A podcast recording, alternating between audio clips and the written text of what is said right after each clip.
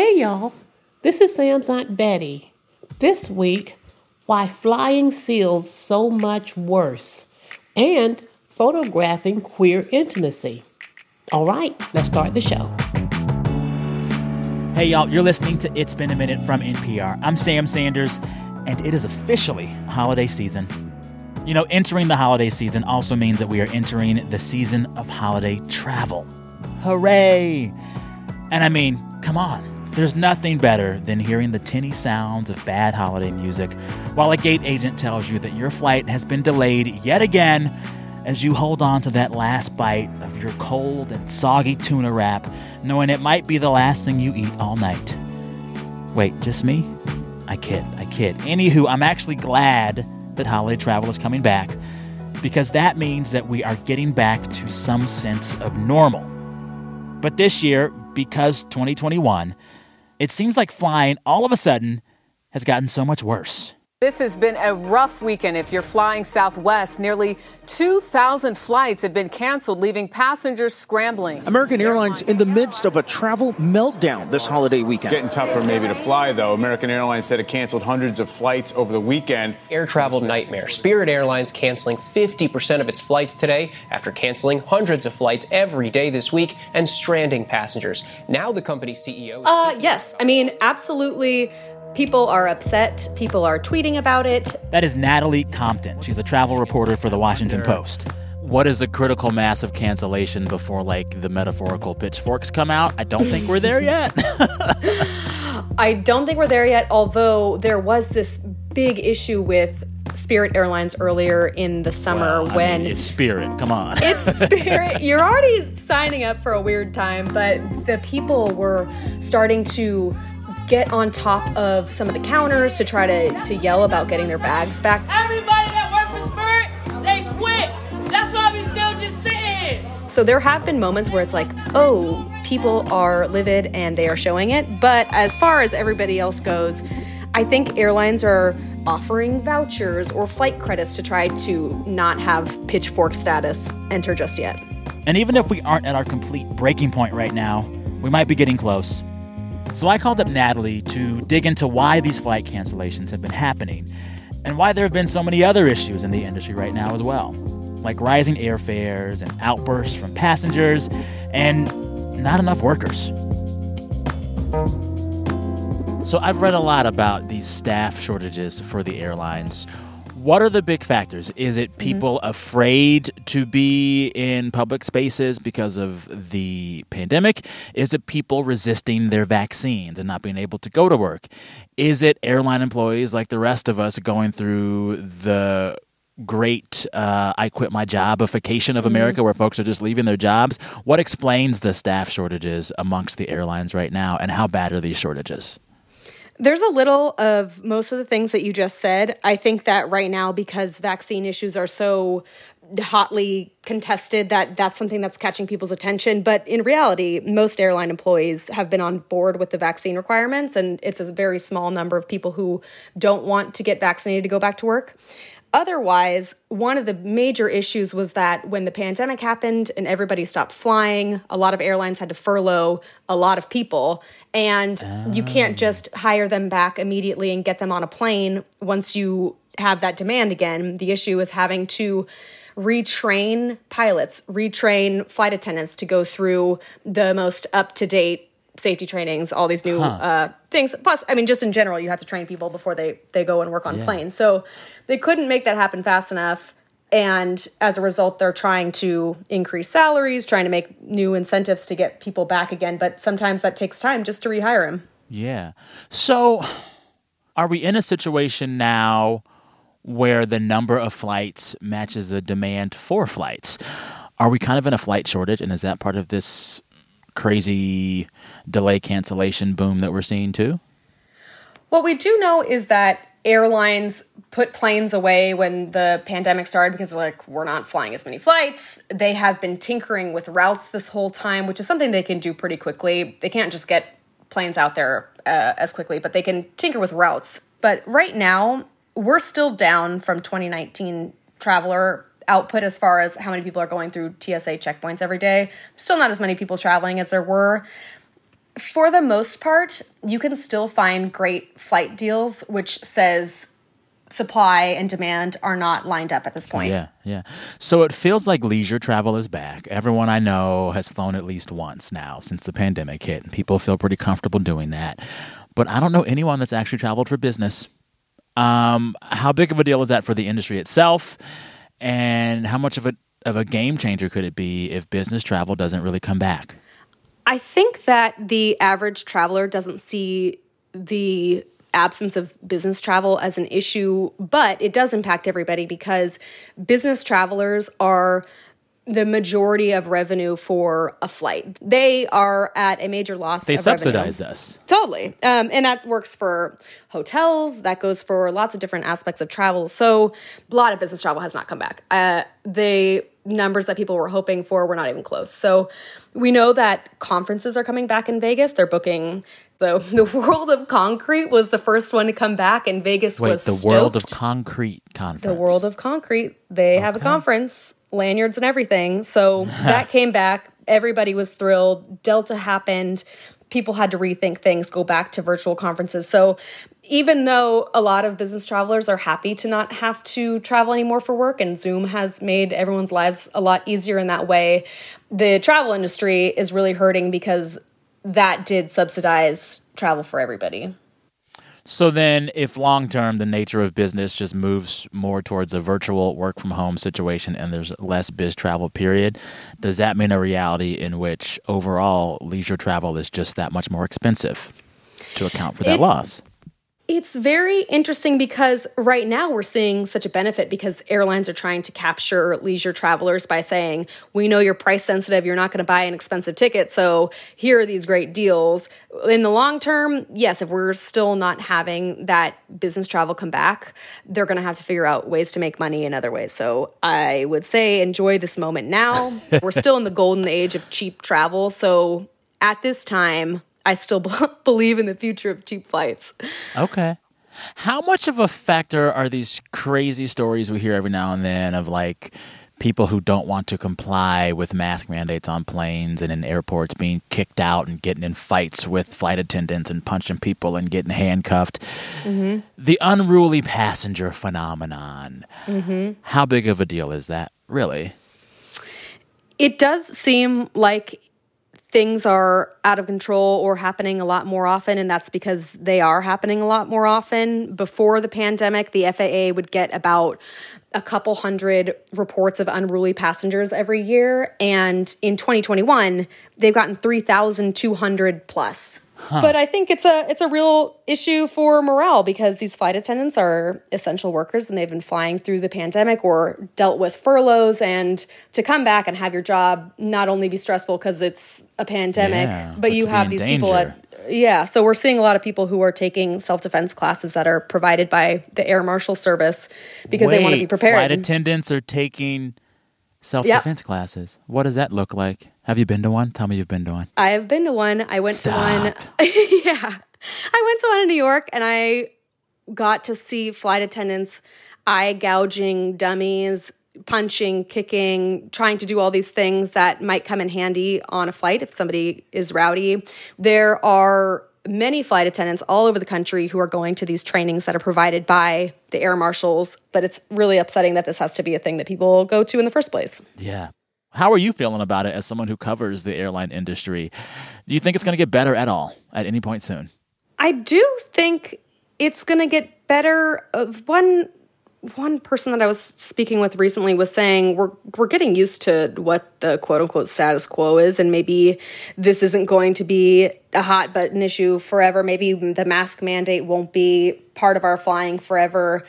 No, I do believe that things are going to go back to normal, and and for the most part, most flights are going off no problem. Every flight that I've had that uh, wasn't my my one canceled American Airlines flight, everything has been good. And when it did happen to me, I emailed customer service and I got $150 flight credit. So even though my my flight was an issue that day. I still got to fly, and then I got another trip out of it to go on vacation. So okay. there's silver linings in these dark times. And my oh, there other are. okay. the big tip that I would give people right now is while things are still how they are, do not check a bag. If you There you go. can don't check your bag. Go start start flying light. Yeah. I saw that George Clooney movie many years ago, Up in the Air. Remember, there's a whole interview where he's like, never check a bag. You know how much time you lose by checking in? I don't know, five, ten minutes. 35 minutes a flight. I travel 270 days a year. That's 157 hours. That makes seven days. You willing to throw away an entire week on that? And I was like, George, you're right. and ever since then, I haven't checked the bag, and my life is better for it. yeah, get George on the phone. Only if he gives me some free uh, whatever that tequila he has. He needs to give me yeah, a bottle. little then little him the Casamigos. Yeah, yeah. Although then you do have to check a bag because you you have too much liquid. So well, there's a win lose. Thanks again to Natalie Compton. She's a travel reporter at the Washington Post. All right, coming up, I chat with Jamal Jordan. He's out with a new book called Queer Love in Color.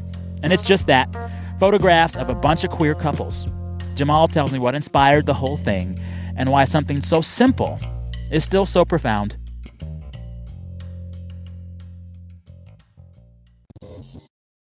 This message comes from NPR sponsor Russell's Reserve. When master distiller Eddie Russell created Russell's Reserve, he sought to make a bourbon delicious for everyone. You can count on their age to perfection 10 year old bourbon to sip neat, on the rocks, or in a classic Boulevardier cocktail. Order Russell's Reserve for delivery from Drizzly today and share with your chosen family. Russell's Reserve, 45% alcohol by volume, 90 proof, 2020 Campari America, New York, New York. Please drink responsibly.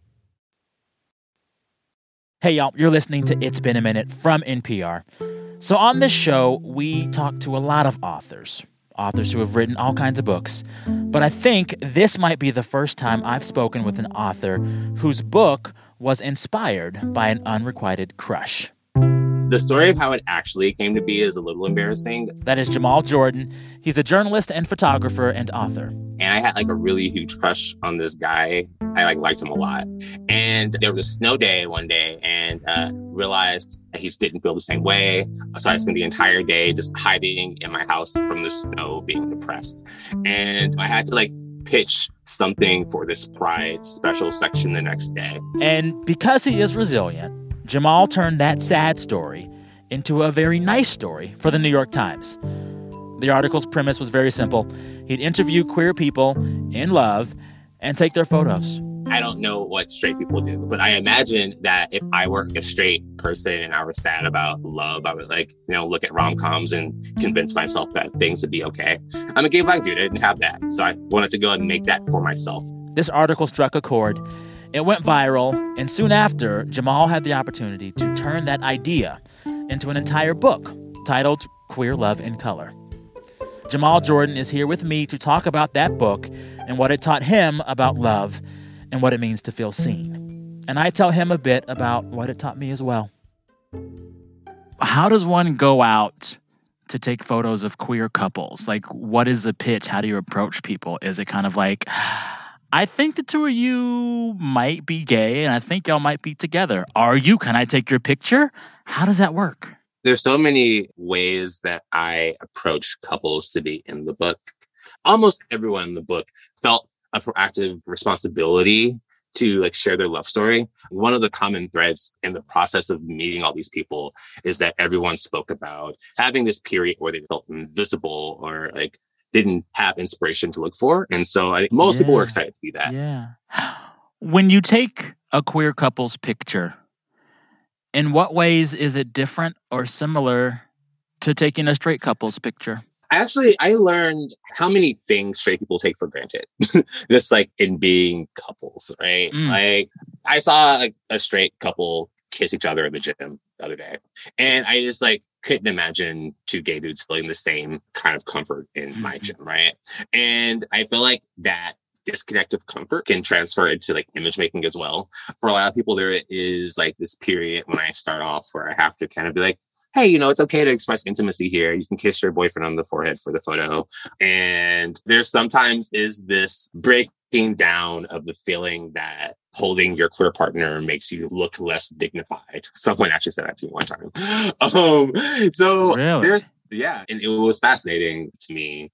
And I don't think that straight people think that much about taking their picture in general. So even in the moments when it was like a less charged, more positive thing, it, it just felt like a weighted moment.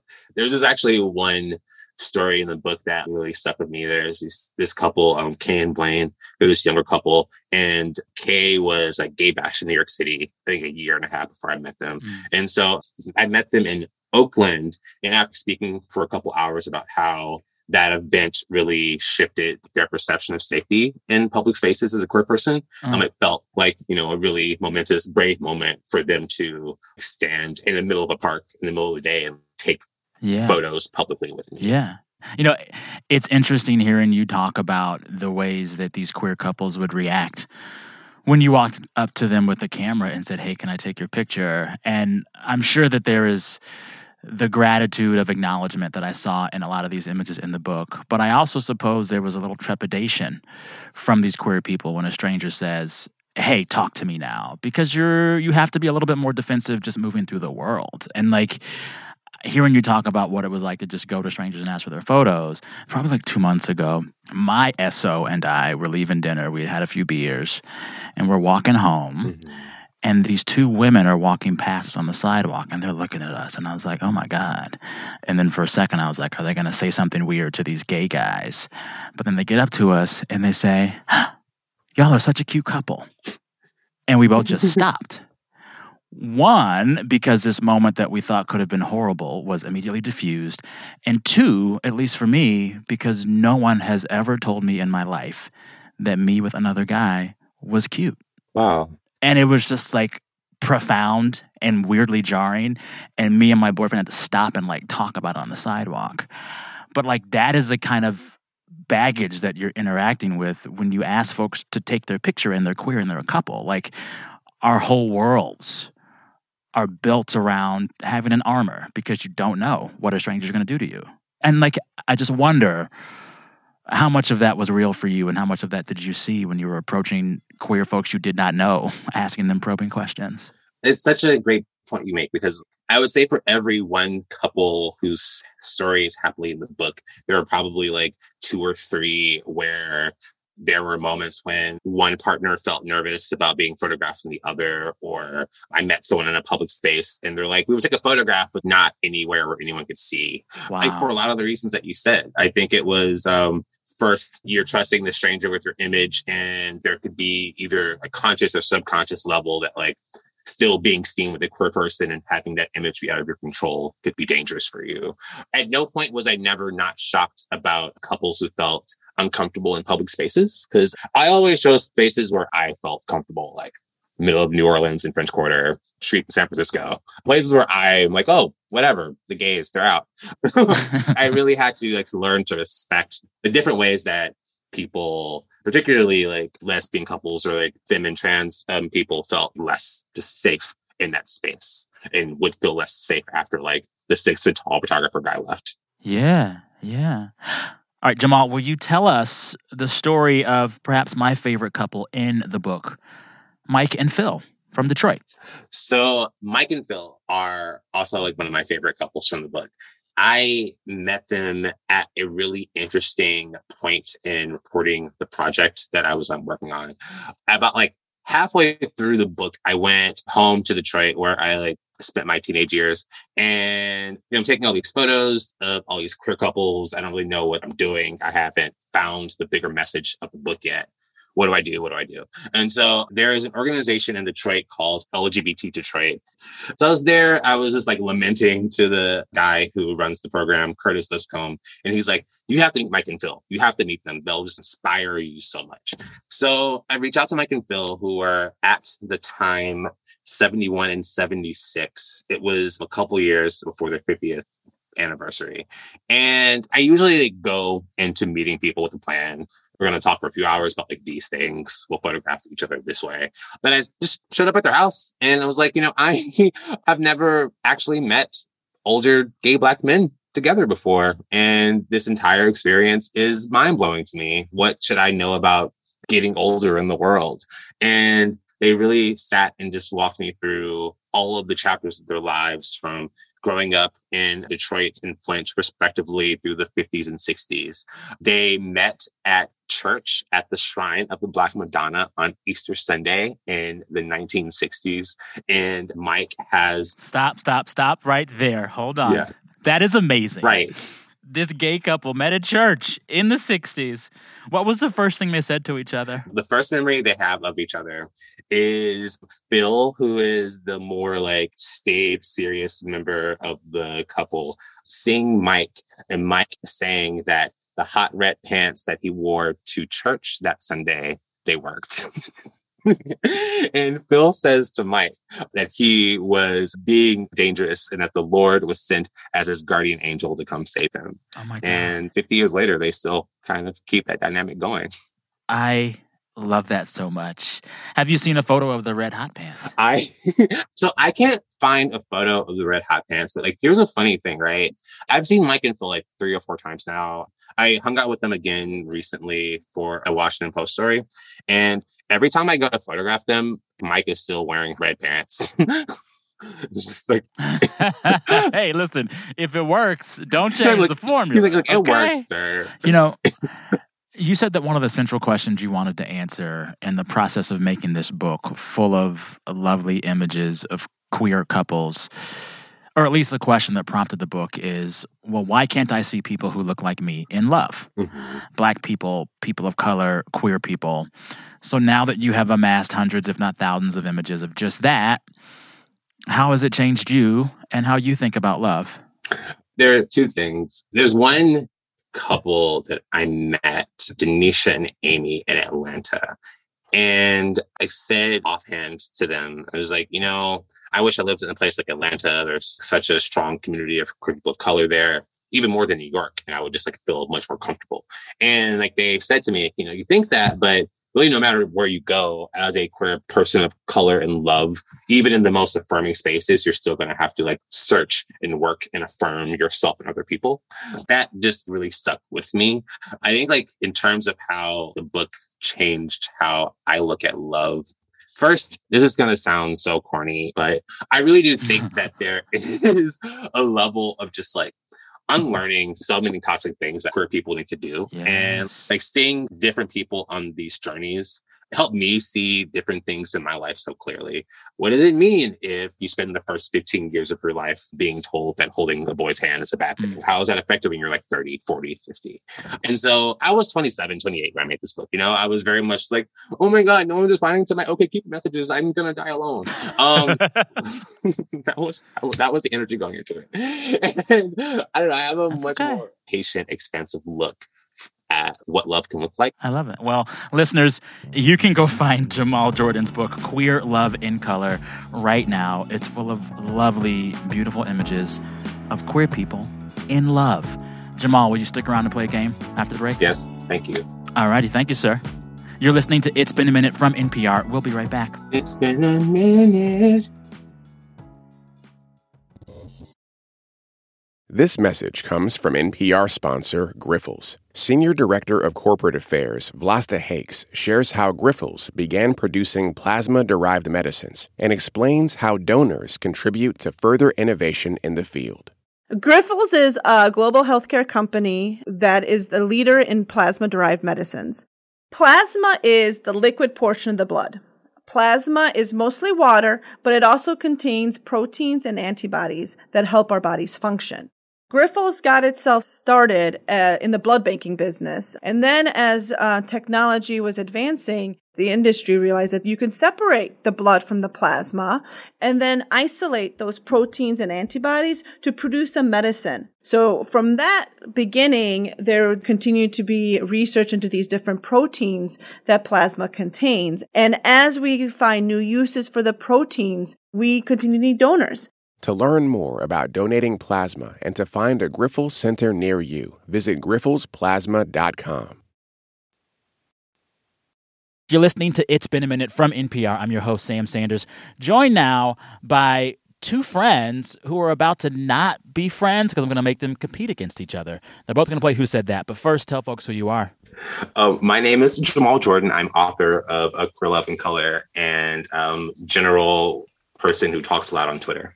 I am Hassan Williams, uh, producer, and I'm just happy to be here. I love it. I love it. So, y'all are two friends who are now about to face off in my favorite game, Who Said That? Who am saying that? Who said that?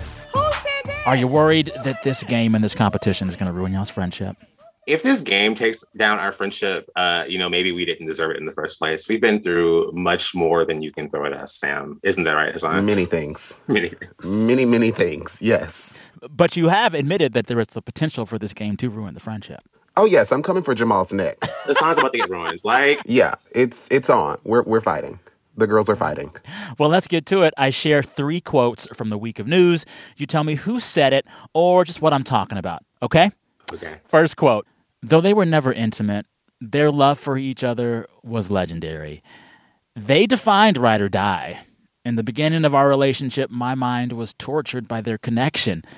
He was Pac, and I was me. Oh, this is Will Smith. Yes, it is.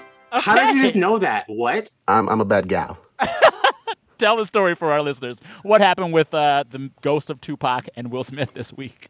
So, like, you know, Will Smith's been on a promo campaign, and you know they've been pulling tons of things from uh, his book, I guess. And he was just talking about how he was jealous of Jada and Pac when they first got together. He just didn't know the nature of their relationship, I guess, and he just, you know, in a very uh, uh, masculine way, uh, kind of just didn't want to be bothered with Tupac because of how close he and Jada were. I'd be scared to say anything about Tupac, even in his death. Let me tell you, it wouldn't be me. Well, is he really dead? Talk about it. I mean, also, like, y'all have y'all seen Tupac? Of course, Will Smith was nervous. I mean, yeah. So that quote comes from Will Smith. He was talking about the rapper Tupac Shakur and Tupac's relationship with Will's wife, Jada Pinkett Smith. So Will's new memoir called Will is out now and he's doing the press for it. And he was talking about how before he got with Jada Pinkett, uh, she was really close with Tupac Shakur. Jada and Tupac met at the Baltimore School for the Arts in the 80s. And they were close in public about it. Mm-hmm. And Will Smith said that he um, felt kind of in awe of Tupac, but also jealous of Tupac. And he said, quote, I hated that I wasn't what he was in the world, and I suffered a raging jealousy. I wanted Jada to look at me like that. I gotta say, reading yet another quote about the weird, sad relationship between Will and Jada, I'm just like, at this point, stop talking and get divorced. Oh. I feel like it's been like two years now. First, there was the entanglement drama. Very and then there was a weird red table video where like Will Smith is just there in tears. And then there, like, I feel like every few months, Jada finds a way to shame Will Smith in the love department. that that's certainly a way to put it. Hassan, you got that point. Uh, here's the next quote. For this one, just tell me what I'm talking about. okay. Here's the quote It was long and loud and impossible to ignore. A sound heard at the Global Climate Summit this week. A sound you don't want to hear in public around other people. Hmm. Camilla Parker Bowles said that she heard this sound come from President Joe Biden. It was a bodily function. Oh, farting. He farted in front of the yeah. He he pooted. I'm sorry, I don't know the I don't know the the appropriate term to say. I But don't he know tooted either. his little he tooted his little bugle horn. apparently it wasn't little apparently it was big because it was loud and long and impossible to ignore so that quote uh, comes from a source to the Daily Mail who said that Camilla Parker Bowles, the Duchess of Cornwall, apparently she heard President Joe Biden pass gas while they were making small talk at the Global Climate Summit this week. The source went on saying that Camilla hasn't stopped talking about it. Like, wow. I love the folks who said he did it on behalf of Diana. Who said that? What? Some, some, some, somebody said, somebody out there in the Twitterverse said that he did that in honor of Diana. That is so chaotic. and that has brought me great joy. Okay, I, can I just say I don't see it for Joe on this one because let me tell you one thing you got to prepare yourself for. When you're going to a big public event where you'll be forced to be around lots of people for a long time, you need to eat accordingly for the day or two beforehand. I'm sorry, that's what I do. Like if I got to go to a conference, there's going to be a little mini cleanse before I get there because I want to just uh, not have that problem. I do it for special events, but they're not conferences. oh my God. I'll say that. Uh, that said, who got that point? Me. Okay, Hassan's on a roll. Yes. All right, here's the last quote. This quote tells you everything it's about. I want you to tell me where the quote came from. It's a certain website. Okay. Okay, here we go. Here's a quote James Corden, in no way, shape, or form, should be in or near the production of Wicked the movie. That's pretty much it. Oh, this is the petition website. They put Which up a one? petition. What's it called? The oh. website. Oh, Change.org. Yes. Finally, I got one. So that means Jamal, Jamal, that means you're going to lose just by one point. beautiful. Listen, I, I, I take what I can get, okay? Okay, okay. So that line comes from a description uh, of a change.org petition called, quote, Keep James Corden out of the Wicked movie. So if you haven't heard already, there's going to I be. actually signed that petition. Really? Yeah, You I actually did signed it? that petition. Not you being a bag stopper. James Corden has enough bag. Look, I, if I if I have to hear that man sing one more like showstopper tune, I am going to give up on musical theater. So Oh no. Anywho, all of this hullabaloo is about a new uh, live action Wicked movie that's going to come out soon. It's going to be directed by Jon Chu uh, from In the Heights fame. And the leads are going to be Cynthia Erivo as Elphaba and Ariana Grande is Glinda. Gotta say, happy with those picks.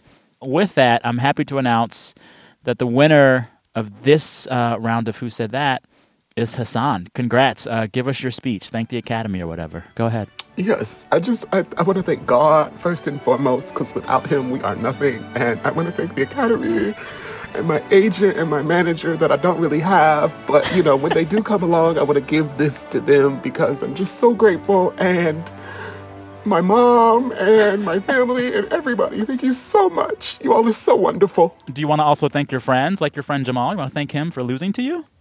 Who? he said who? no, I, I do. Thank you, Jamal, for inviting me onto this wonderful show and for so gracefully giving me the W. That's what friends are for.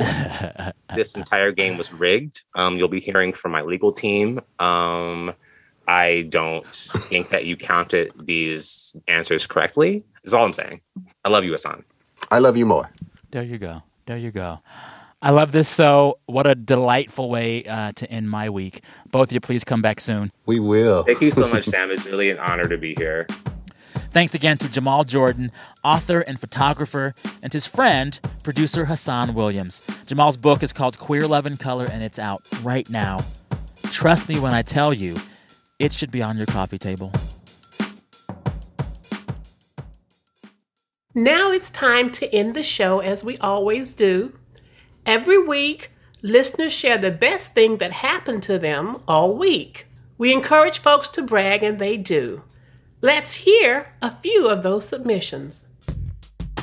Hi, Sam. This is Deborah. The best day of the entire last year and a half was when I discovered that I truly am cancer free. We did a test and there is no circulating tumor DNA. I was diagnosed with uh, virulent breast cancer a year ago last May, so this was a huge, wonderful day. Hi, Sam. This is Nia calling in from New Mexico. The best part of my week was uh, receiving the news yesterday that my student loans are forgiven under the public service loan forgiveness. I have worked for the government as an attorney and also for a nonprofit for about 13 years, and I'm finally free of my student loan debt. Hi, Sam. This week, for the first time in my life, I finished off an entire tub of sour cream before it turned moldy. This is Sarah from Chicago. The best part of my week was conducting my first ever middle school choir concert. My sixth through eighth graders were really nervous about it. It came together kind of at the last second, but it was amazing to be making live music with real humans again. and sharing it with friends and family. Hi, Sam. This is Mark. I am normally in Milwaukee, Wisconsin, but I am at the moment in Washington, D.C. I'm here, having flown halfway across the country, to lay a flower on the Tomb of the Unknowns at Arlington National Cemetery. This event has never happened before. The general public have never been able to approach the tomb in this way and may never happen again. Truly, a once in a lifetime opportunity. I'm so proud. I'm so grateful that I have this chance. Thanks. Thank you for all that you do. Have a great week. Thanks again to all those listeners you heard there Deborah, Nia, Michael, Sarah, and Mark. And thanks to Sour Cream, because yeah. All right, listeners, you can share the best part of your week at any point throughout any week. We always want to hear from you. Just record yourself on your phone and send a voice memo to us via email. samsanders at npr.org. That's samsanders at npr.org. All right, this week's episode was produced by Janae West, Anjuli Sastry Krbechek, Audrey Nguyen, and Liam McBain. Our intern is Nathan Pugh. Our fearless editor is Jordana Hochman. And our big boss is NPR's Senior VP of Programming, Anya Grundmann. All right, listeners, till next time, be good to yourselves. I'm Sam Sanders. We'll talk soon.